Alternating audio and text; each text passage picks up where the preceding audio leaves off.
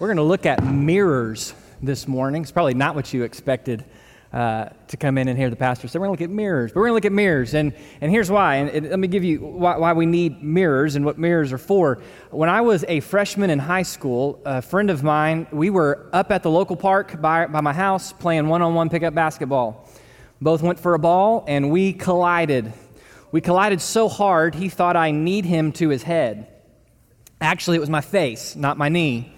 And since then, uh, I, have never had this looked at, so don't, so if, you have got medical expertise in here, no, I'm not trying to make a medically precise claim, but just an experience, what's happened since then is the lower inside portion of my nose, I just don't have any feeling. Now, here's what that means in terms of social awkwardness it means very practically, if something is hanging out my nose, I don't know it. so, you may sometimes wonder why is pastor always touching his nose? Or what I try to do is find reflective, mirror like surfaces where I can occasionally look and make sure that I don't look like an absolute buffoon with something gross hanging out my nose because I can't feel it. My wife knows this. It just, it'll just carte blanche. If ever that occurs, you can just say, Pastor, go get a Kleenex, and you won't offend me. But here's the point why do I look to find a reflective surface? Because I am aware that there could be an issue. And the purpose of looking at my reflection then is not just to go look at my reflection, it's to see if there's an issue and to address the issue. And that's the primary way that we, do, we use mirrors. Even if you're getting dressed and you're standing in front of the mirror, you're a guy, you're doing your tie, why do you do your tie in front of the mirror? To make sure you did it right. But when we simply just use mirrors to go stand in front of repeatedly and admire ourselves, we would call we would call that over infatuation vanity. Or if, if we use a mirror, we go stand in front of a mirror. I wonder if I look all ready to go today and I look at myself in the mirror and I look terrible, completely unprepared, and I walk away and completely forget what I saw. We'd call that foolishness. And it's because of that that James is going to use the imagery of mirrors as it comes to the Word of God. And so I invite you, church family, if you've got your Bible, or if you don't have your Bible, or you don't have a Bible, we'd love for you to take the one in the pew back in front of you. You can see the page number on the screen. And turn with me to James chapter 1, verse 21. James chapter 1, verse 21. And we're going to pick up in the final verse where we left off last week. And here's what it says it says, Therefore, putting aside all filthiness and all that remains of wickedness, in humility receive the word implanted which is able to save your souls. This is where we finished last week. In light of the fact that the anger of man does not bring about and produce the righteousness of God lived out in our lives, what we are to do is be slow to anger. What we are to do is to put aside all sinfulness and in humility receive the word implanted. The word implanted is that word back in Verse 18, the word of truth that God delighted to use, the gospel message, his, his very scriptures that he delighted to use to bring salvation, to bring us forth, to birth us as new creation. This very word which birthed us forth at moment of that birth was implanted within us, and we're told to receive it. And last week we looked at that, that when it comes to what the word of God says, we, we welcome it with joy. We receive it. We delight in it. We don't get to Uh, we don't have to follow what Scripture says. We have the joy of getting to follow what Scripture says because it's God's Word. And, and all of what we're walking through in this passage is all about how you and I, as believers, how do we respond rightly to the Word? That's what the overall theme of where we're at is. And so, in light of, in humility receive, here's what he says But prove yourselves, literally, become and continue being doers of the word, and not merely hearers who delude themselves, who deceive themselves. For if anyone is a hearer of the word and not a doer, he is like a man who looks at his natural face in a mirror. And once he has looked at himself and has gone away, he immediately forgets what kind of person he was. But the one who looks intently, the one who stoops down to examine with eagerness, the perfect law, the law of liberty, and abides by it. Not having become a forgetful hearer, but an effectual doer, this man will be blessed in what he does. Here's what he says after telling them to set aside anger, to set aside the sinfulness and, and humility, receive the word implanted. He wants to make sure they understand by what do we mean receive the word implanted? We don't merely just mean to, to give an amen. We don't merely just mean to be a hearer, but to be a doer. And this is what he says prove, prove yourselves to be. Make sure that you are right now. And, and the emphasis in that verb then carries out that there should be a steadiness of life Prove yourselves to be. Let there be a steadiness of life wherein the pattern of your life is in conformity with the Word. Not a sporadic hot and cold, up and down, sometimes in conformity, sometimes out, but let the pattern of your life be that which is in conformity of doing the Word. The Word, the Word of truth, which reminds us that the, the word of truth which births us is now implanted. It must be received by doing. And the great news that James has already established is when we were brought forth in a new birth, it says uh, in fulfillment of the Old Testament prophecy that God changed our hearts. We're not old, we're new. And there is now the ability, by the grace of God and the power of the Holy Spirit living within us, to do the word. And this is in contrast to those who are merely hearers. Now, merely hearers specifies merely, the issue is not hearing. Hearing's vital. We'll, we'll, we'll look at that when we apply this. Hearing's vital. We, we have to hear. But merely hearing, and the word for hearing there is actually a word that in, in Greek culture, it would have described somebody who would come and, and listen to the teacher lecture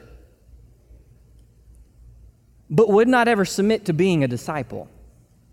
Put it this way it's somebody who is really excited to audit the class, but they haven't had to pay anything. There is no cost, and they are seeking no degree to be in conformity. They just want to hear what's said. It says, Don't merely be, a merely be a hearer, because those who merely hear are those who deceive themselves. Those who follow a process of reasoning in their own mind that it's their own way of thinking that leads them to false. Because, because they think they've heard because they think they've heard great sermons because they think they've heard the word read aloud because they can quote that verse there they think man that means i love jesus and am following him. And he says that is a self-deception.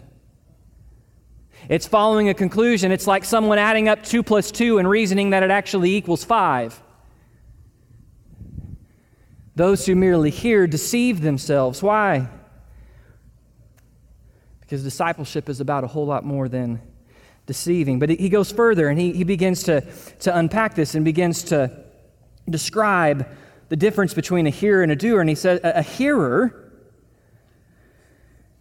a hearer is like a person who, who looks at their natural face in the mirror. Now, know something about mirrors in this day and time. You and I are unaccustomed. When you, when you hear mirror, we, we, we think of nice, crystal clear, perfect reflection back.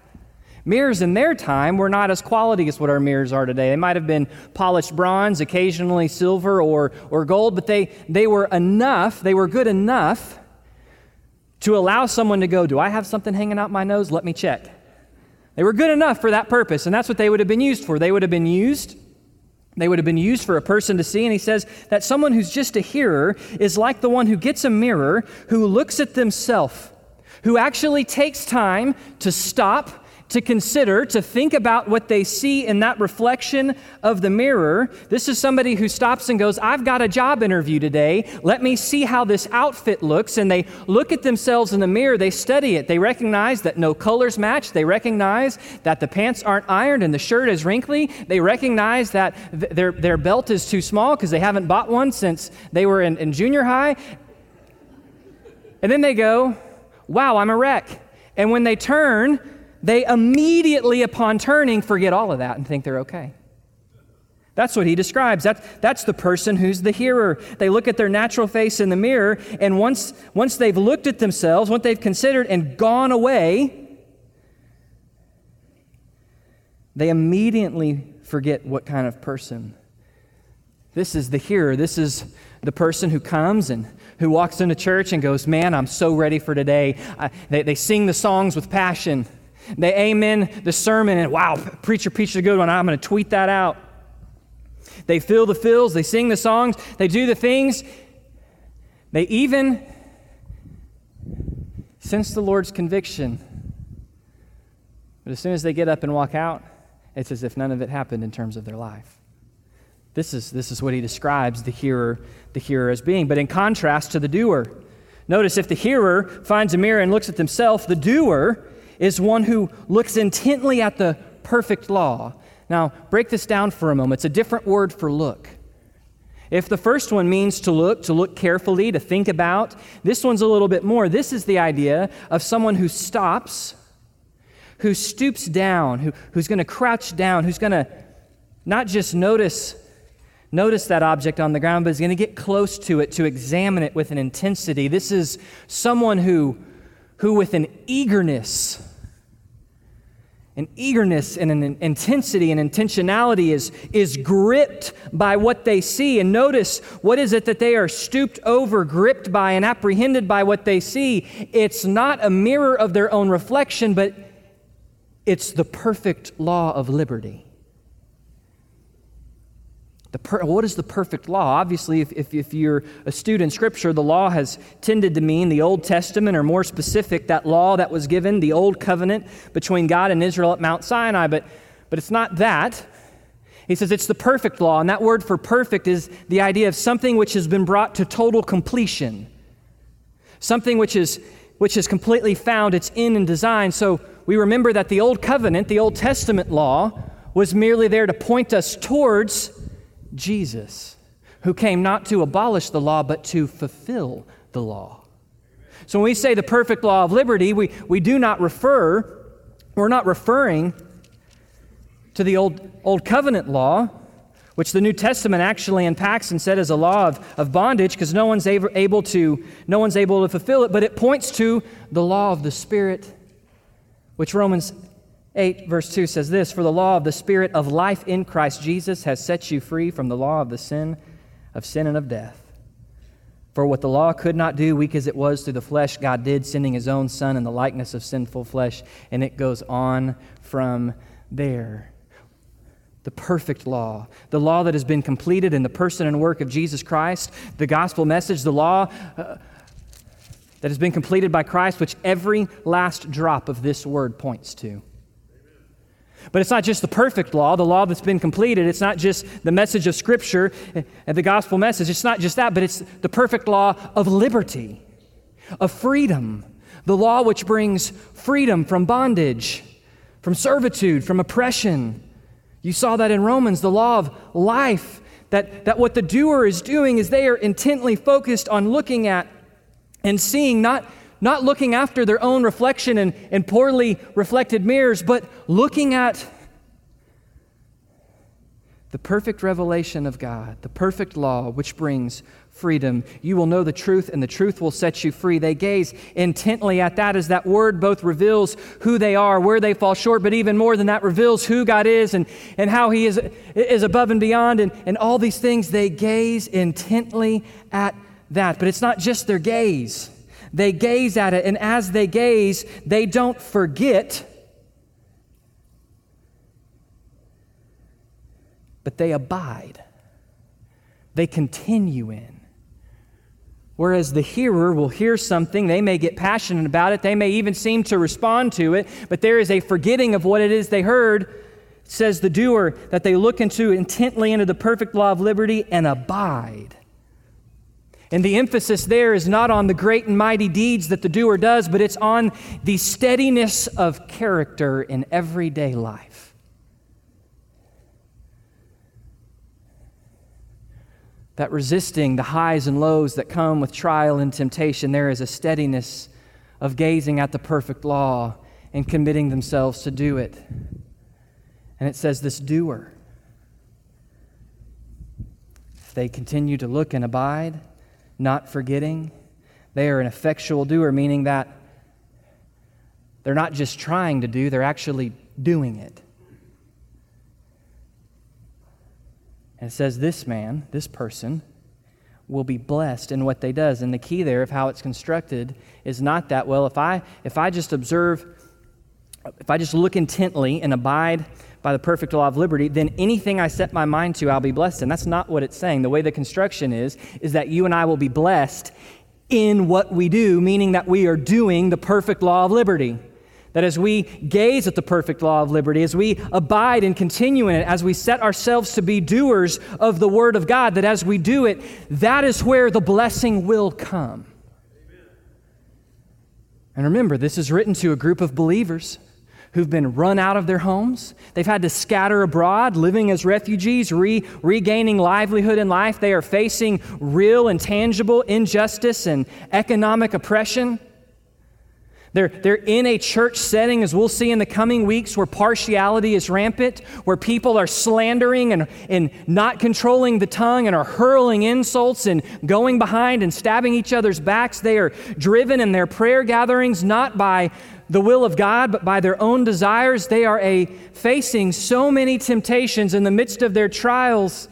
And, and, and James says, how, how must you respond to the word before we even try to unpack all the specifics? Understand you can amen my letter all day long, but if all you're doing is simply hearing and you are not willing to take it, to gaze at it, to let it, to, to let the Word of God, by the power of the Holy Spirit of God who resides within the heart of a believer, to, to refine and to, to chisel you into the image of Christ, if you are not yielded to being a doer, you will not know the blessing. But just as the one who perseveres through trial, who receives the outcome of the trial is blessed, so is the one who commits themselves to doing the Word of God. And, church family, this is the central truth for us today. We must do the Word of God and not deceive ourselves by merely hearing the Word of God. Understand the aim of Jesus in our lives, the purpose of discipleship in our lives is not knowledge. Someone say, well, people perish for lack of knowledge. Correct. And by knowledge, what we mean is people perish for lack of the truth being in place in their lives. There are plenty of people perishing all the time who have an abundance of knowledge. The aim is not knowledge, the aim is not head knowledge. Truth is not information to be stored up, but it is a life to be lived in the real world. If the truth of God that we hear on a Sunday doesn't lead to an application on Monday, if the truth of God that you read in the morning doesn't lead to application in the afternoon, then we have missed part of the reason we come to the Word of God. Now, listen, hearing is vital. Hearing is vital. In fact, if we were in this early church, we wouldn't have our own personal copies of the Word. You want to know how you hear the Word? You come to church each night and you hear it read. Hearing's vital. But there's an irony here, in my opinion, in how James is using it, because all throughout Scripture, Jesus said, He who has ears to hear, let him hear. God said, Hear, O Israel. But every time you see hear in Scripture, it's not just the idea of hearing the words and applauding them, it's the idea of hearing it and submitting to it. Hearing is vital, but merely hearing is not discipleship. There are many of us who come, we love the church things, we listen to the sermon, we sing the songs, we feel the feels, we might even dare to amen something. We read all the Christian books, we listen to all the podcasts, yet we actively ignore what the Word clearly says to do. I told you, James will step on our toes. And if you can escape today without getting your toes stepped on, it either means you're a liar or you're perfect. And since Scripture says none of us in this world are perfect yet, it means therefore you are a liar. And by the way, that's not my opinion, that's what 1 John chapter 1 says. Unfortunately, when all we do is hear, it means we soak up things like a sponge. But rather than being put to use and cleaning the dishes, we sit and we sour and we stink. We deceive ourselves. We deceive ourselves into thinking that because we hear something and affirm something, therefore we are actively following. Jesus even says this in Luke chapter 6. He says, Why do you call me Lord, Lord, and do not do what I say? You say I'm Lord, but, but you do not do. Church family, we deceive ourselves when we think we're spiritually mature because we know things, but we fail to do them. We deceive ourselves when we think we're godly because we can speak the lingo. I can say the word propitiation, can you? we show up for things. See my offering envelope, church attendance, all five Sundays. Wednesday night attendance, all five as well. We may even feel things. But when we do all that and we pick and choose what we will obey and what we will not, we deceive ourselves. We deceive ourselves when we know what to say and what rituals to perform, like Isaiah 58 that we saw several Wednesday nights ago, where the people cry, they say, God, we're here. We're asking you for justice. We're asking you for just judgments. We're asking you for revival. We're here, but, but you're silent. And God says, No, the issue isn't with me being silent. The issue is you're saying things, you're acting things, but you are ignoring all of the ways you are sinfully treating each other. You want me to bring revival? You want me to bring healing? You, re- you repent. Do what the word says. Repent of these things. Turn back, then I will bring it think we love Jesus because we can memorize many verses. Children in the room who are in Awanas, I'm so glad you're in Awanas. Volunteers who work in Awanas, I'm glad you're volunteering in Awanas. But understand the great danger of Awana is you can store up a whole lot of word in your head and get a lot of bars on your shirt or vest. But the point of the Word of God is not to store it up in your head to be able to win a national championship in Bible drill. The point of the Word of God is to know Him and to live out His glory.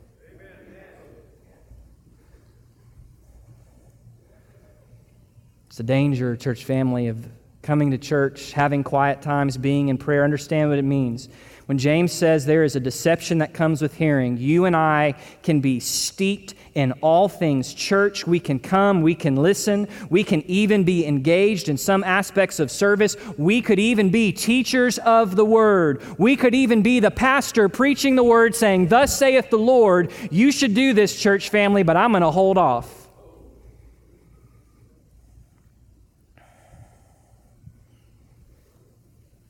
There is a true danger because we can look and think and have all of the things that are there, yet at home, treat our families horrifically. Yet in our jobs, work lazily. Yet when presented with opportunities to share the gospel, keep quiet. Yet in our prayer life, only pray for our own little personal wish list. Yet the, we can go on and on and on. As one pastor said, there is a great deal of difference between reading a menu and eating something from the menu. There's a difference between holding a prescription and taking the medicine, and there is a difference between reading your Bible and actually growing in grace. So understand, church family, we must be doers. And there's no simpler way for me to put this than this. What the Word says to do, we must do.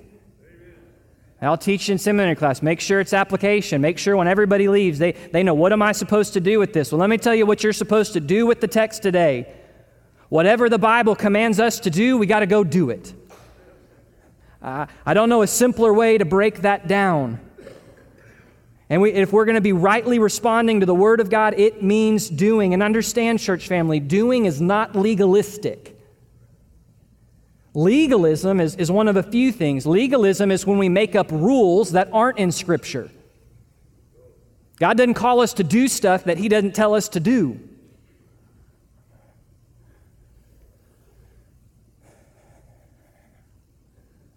You're not doing the Word of God if you don't read three chapters of your Bible every morning by 7 o'clock because David said he got up in the morning. I've read the Bible cover to cover, church family. There is not one time a day that you are commanded to not be meditating on the Word of God. So decide which time you want to read your Bible. By the way, it also doesn't command you to read three chapters a day. That would be illegalism. But meditating on the Word of God, having an attitude that comes to the Word and begins to think on it and begins to apply it in our life, that's not a legalism, that's a command. Legalism is we make up things that aren't there. Legalism is when we believe that in doing what Scripture says, that's going to make God like us. Let's be clear, and this is where the perfect law of liberty comes in. There is no amount of performance that any of us could ever do to get God to like us. God likes us because He's good. God loves us because He's good. We can receive and know that love and experience that in a relationship because God responds to us in grace. And when you and I understand that, that if we have responded to, to God's offer of salvation by faith, we are or in faith, we are saved by grace, not by our effort. And as we walk the Christian life, as we set ourselves to be doers of the word, we don't set ourselves to be doers of the word to try to earn his love. We already have his love.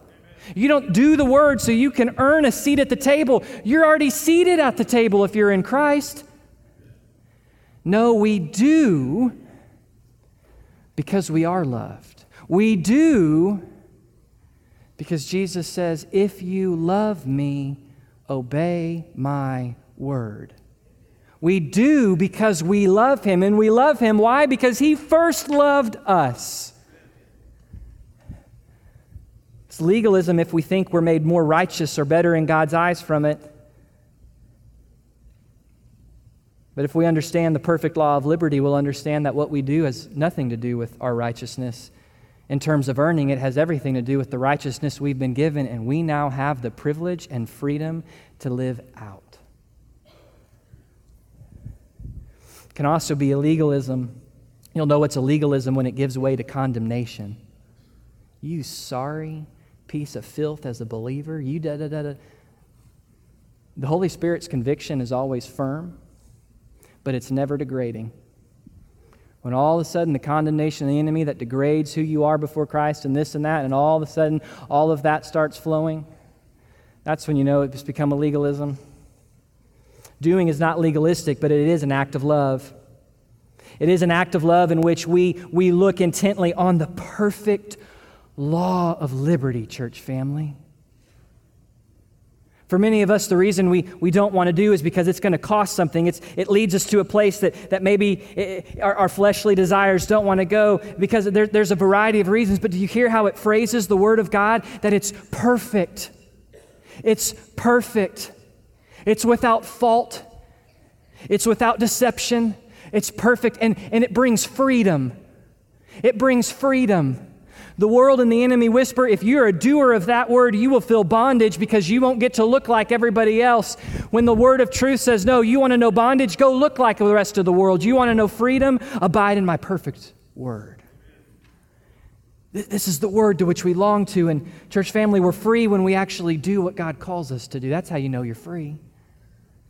It's not freedom to do whatever we want, it's freedom to actually follow Him. Understand, church family, God's word is not relative. We don't get to pick and choose. Now, how we know for being hearers or doers? Let me just give you a few things that are here in the text. One says the hearer forgets while the doer the hearer forgets while the doer remembers and abides. The hearer forgets. The hearer forgets what he sees. The hearer forgets what he's heard. The hearer forgets how it impacts his life. What do we see in here and forget? We hear, oh, I should be praying for others, but then God lays someone on our heart and we forget to pray for them. We hear I should meditate on the Word of God, but then I, I fail to ever open my Bible. We hear, we amen, ooh, Pastor preach a good word out of Hebrews that, that God commands us to be together as a body. Yet every time there's an opportunity to miss church for personal recreation, we do it. Ooh, Scripture commands us to be faithful to give of, of both our time and of, in fact, our finances to be faithful to support the local church. That's what it says. Mm, but I, I, I, no, no, I'll, I'll go, but I, I, won't, I won't give anything. Ooh, Scripture says we should be encouraging, but I'll never open my mouth. Scripture says that as a believer, I've been given spiritual gifts to serve in the body. And man, I just heard, I just heard a rousing, uh, a, a rousing testimony about needs of real service in, in our local church. Amen. So glad there's needs of service. Walk out and I don't do anything.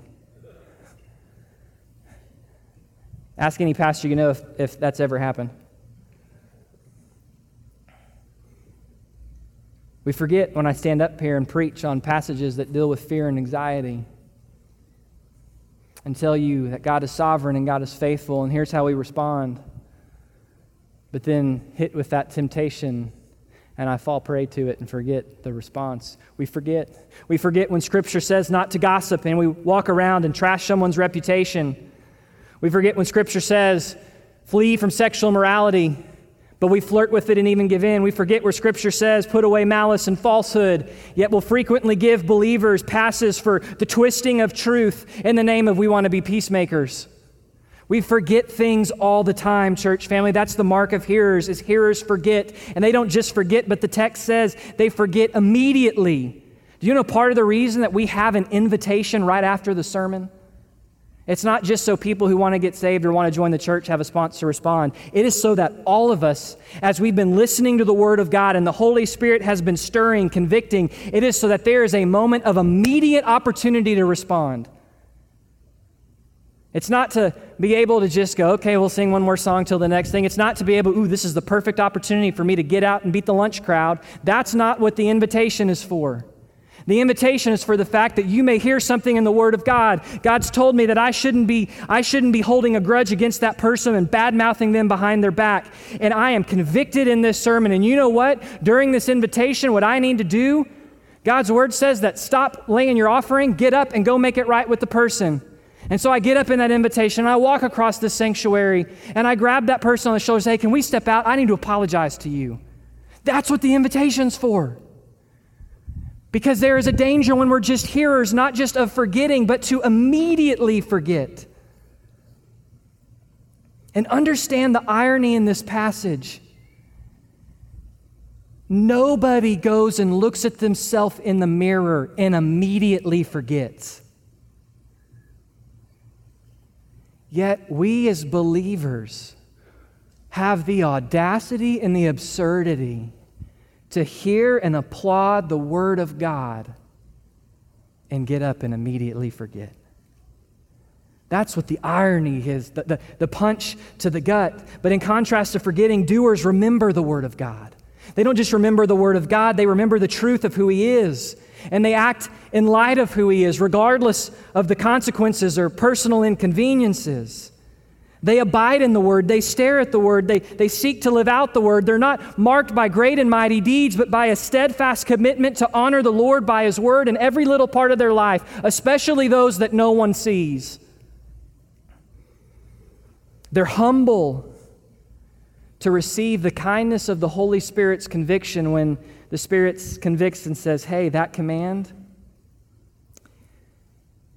you've not been obeying that and they say, Holy Spirit, you know what? You are 100% right. I am so sorry. They respond in humility because here's the reality, church family. There's not one of us that fails to do something in the Word. And I don't say that as a discouragement, it's just the reality of all of us have blind spots, weak spots, areas where we can ignore. But will we remember, or what are we forgetting? Not only that, but hearers, hearers don't just forget, but they're self focused. Did you notice that? The passage, it, it hit me late last night that hearers, what are they looking at? They're looking at their own image in, in a dim mirror. They're looking at their own image in something that could give a good reflection, but may also distort, may make them look better than they actually are. Right? We've all seen those funhouse mirrors. Yet, did you notice the contrast to the doer? It's not that the doer looks in a good mirror. It's not that the doer looks and sees himself in a mirror and remembers. No, it's that the doer is looking at the mirror of the Word of God.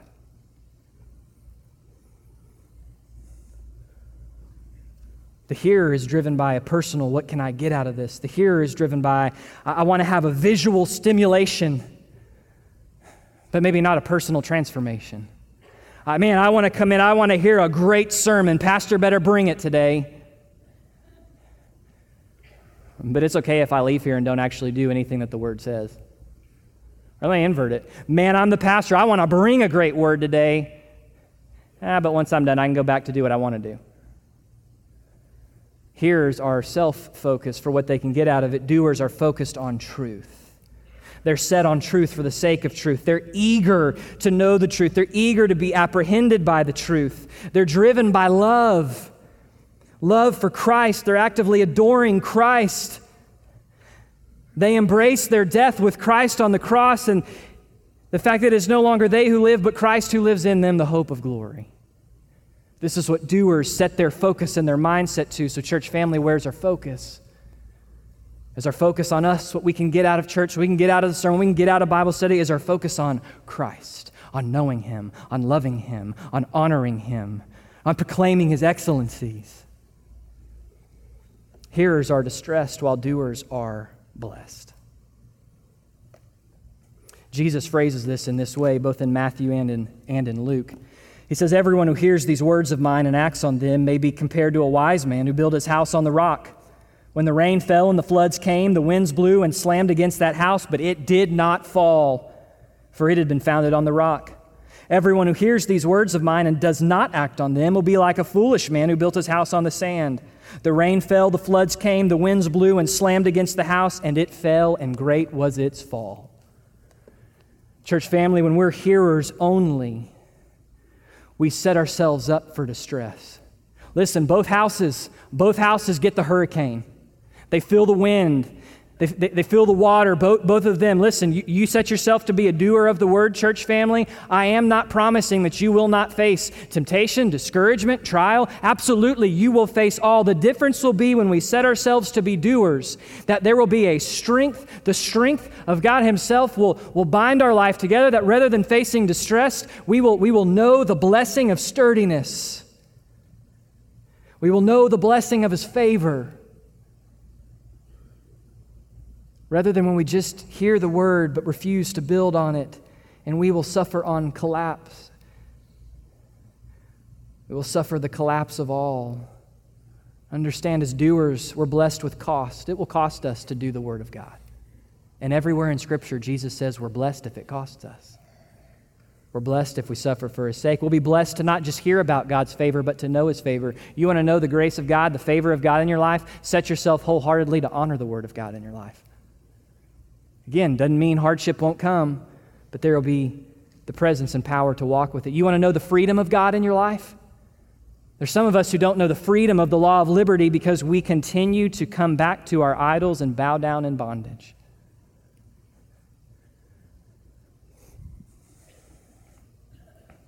Hearers are distressed with loss when their life is one day evaluated before the Lord whereas doers will be blessed with reward.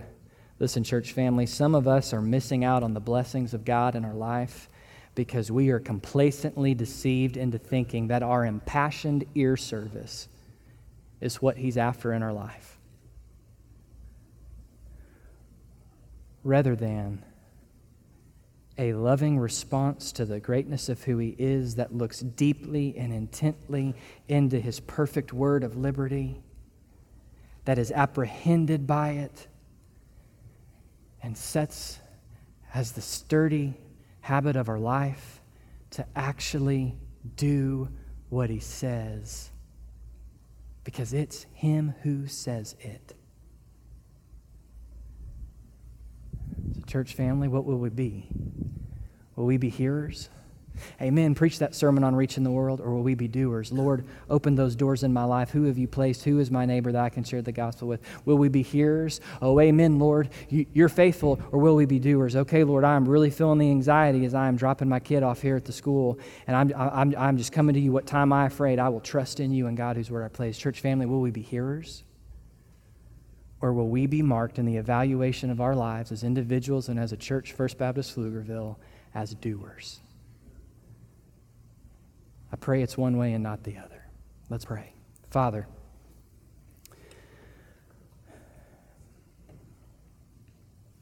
God's a real simple passage today. Find us faithful to be doers. And Lord, in this time of response, I by no means want anyone to feel manipulated into doing something. Uh, Lord, the reality is, Holy Spirit, you see each one of our hearts.